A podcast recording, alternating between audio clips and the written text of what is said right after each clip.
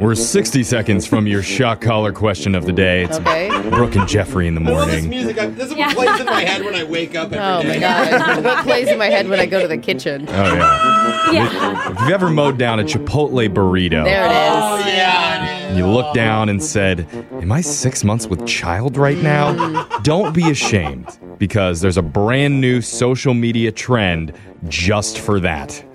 Because a 24 year old woman named Clara Gillum from Nashville, Tennessee started posting selfies on her TikTok that shows her stomach before she eats a big meal and then shows one right after she eats. I mean, Oh. How can people say that Gen Zers aren't a great generation? That is fantastic. We are the I best. love that. I think it's great. It's I- very body positive. yes. And Oh, surprisingly, I love a burrito, hundreds of baby. other people have gotten on board and they're sharing their before and after tummy photos as well. Oh, and the hashtag that they're using is hashtag bloat goat.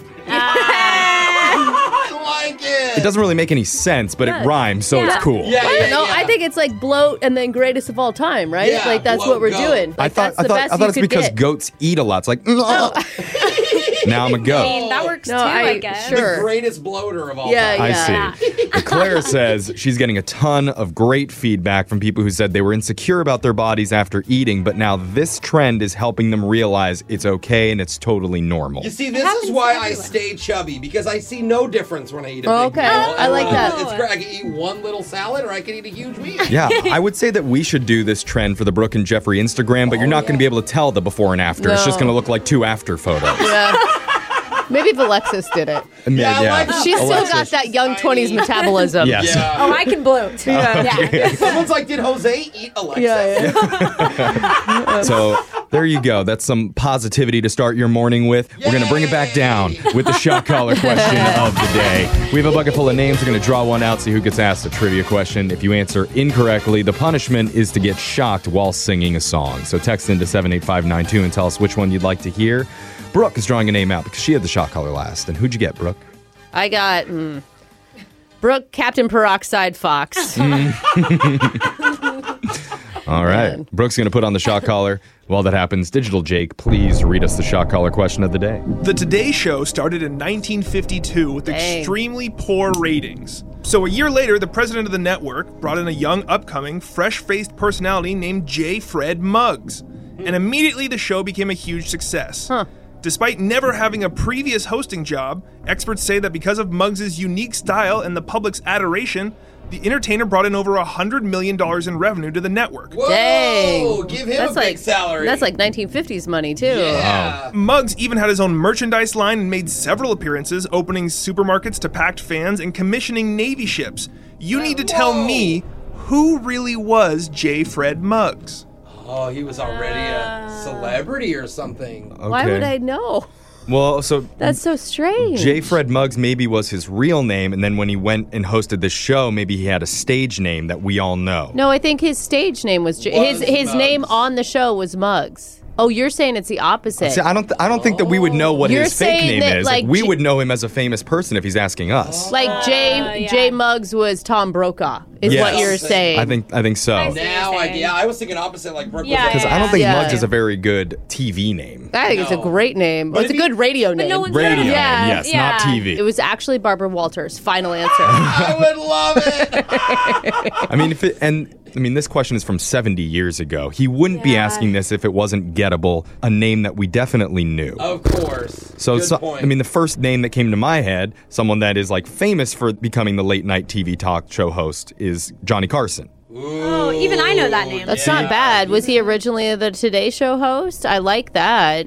I, I mean- don't know about today's show. As- Yeah. As, a comedian, I remember watching documentaries, and they were like, "Dude, once Johnny Carson hit, there was other late night talk shows, but once he But he wasn't- trademarked that style of like a monologue, having a comedian or a guest on." Was he have- Carson stand up on his own though? I'm not sure, but I know he was like an actor. He may have been the Okay. first person to bring humor to late night Yeah, TV. yeah. But we're Yeah, that's talking what about it is. the you guys were Yeah. talking about the Today Show. We're not talking about late night. Mm.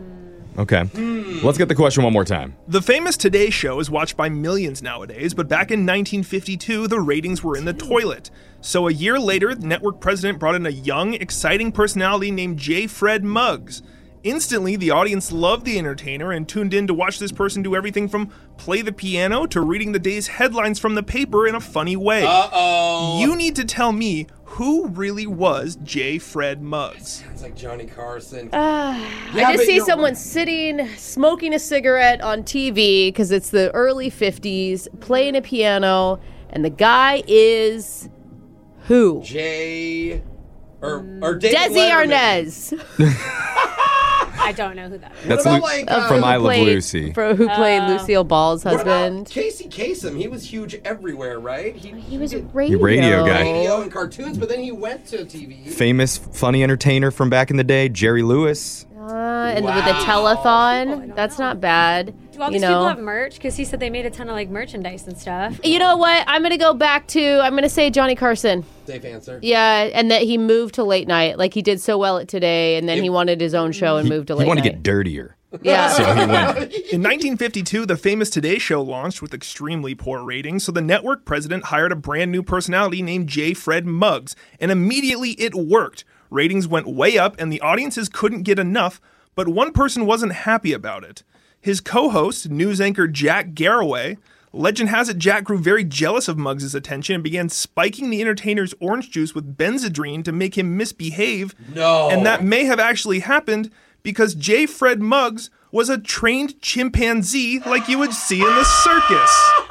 Are you kidding me? a chimpanzee hosted the Today Show. Is four that what you're years, yeah. telling me? He's still alive to this day. Amazing! I'm bringing it back. It's Got Shows the did better highest than ratings before. ever. he played the piano. So like when we say so easy a monkey can do it, that's I mean literally that's what we're talking about. Apparently, Is that he mastered over 500 words, and he would do Popeye impressions and play the piano and sit on the host's lap, and Oh, everyone man. loved J. Fred Muggs. Wow. We need to get a monkey on our show. I know. Our ratings would probably go. and through he the was roof. drugged?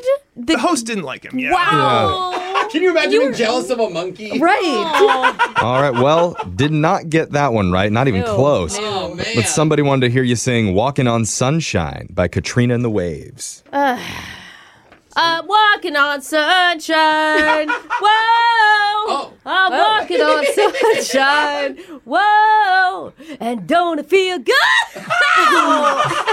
didn't sound good. I feel like you could have put more pep in that. You know? Maybe if you had done it in a monkey voice, then we would have liked it. That would have been better. Played the piano. That's your shock collar question of the day. Your phone tap's coming up in just a few minutes.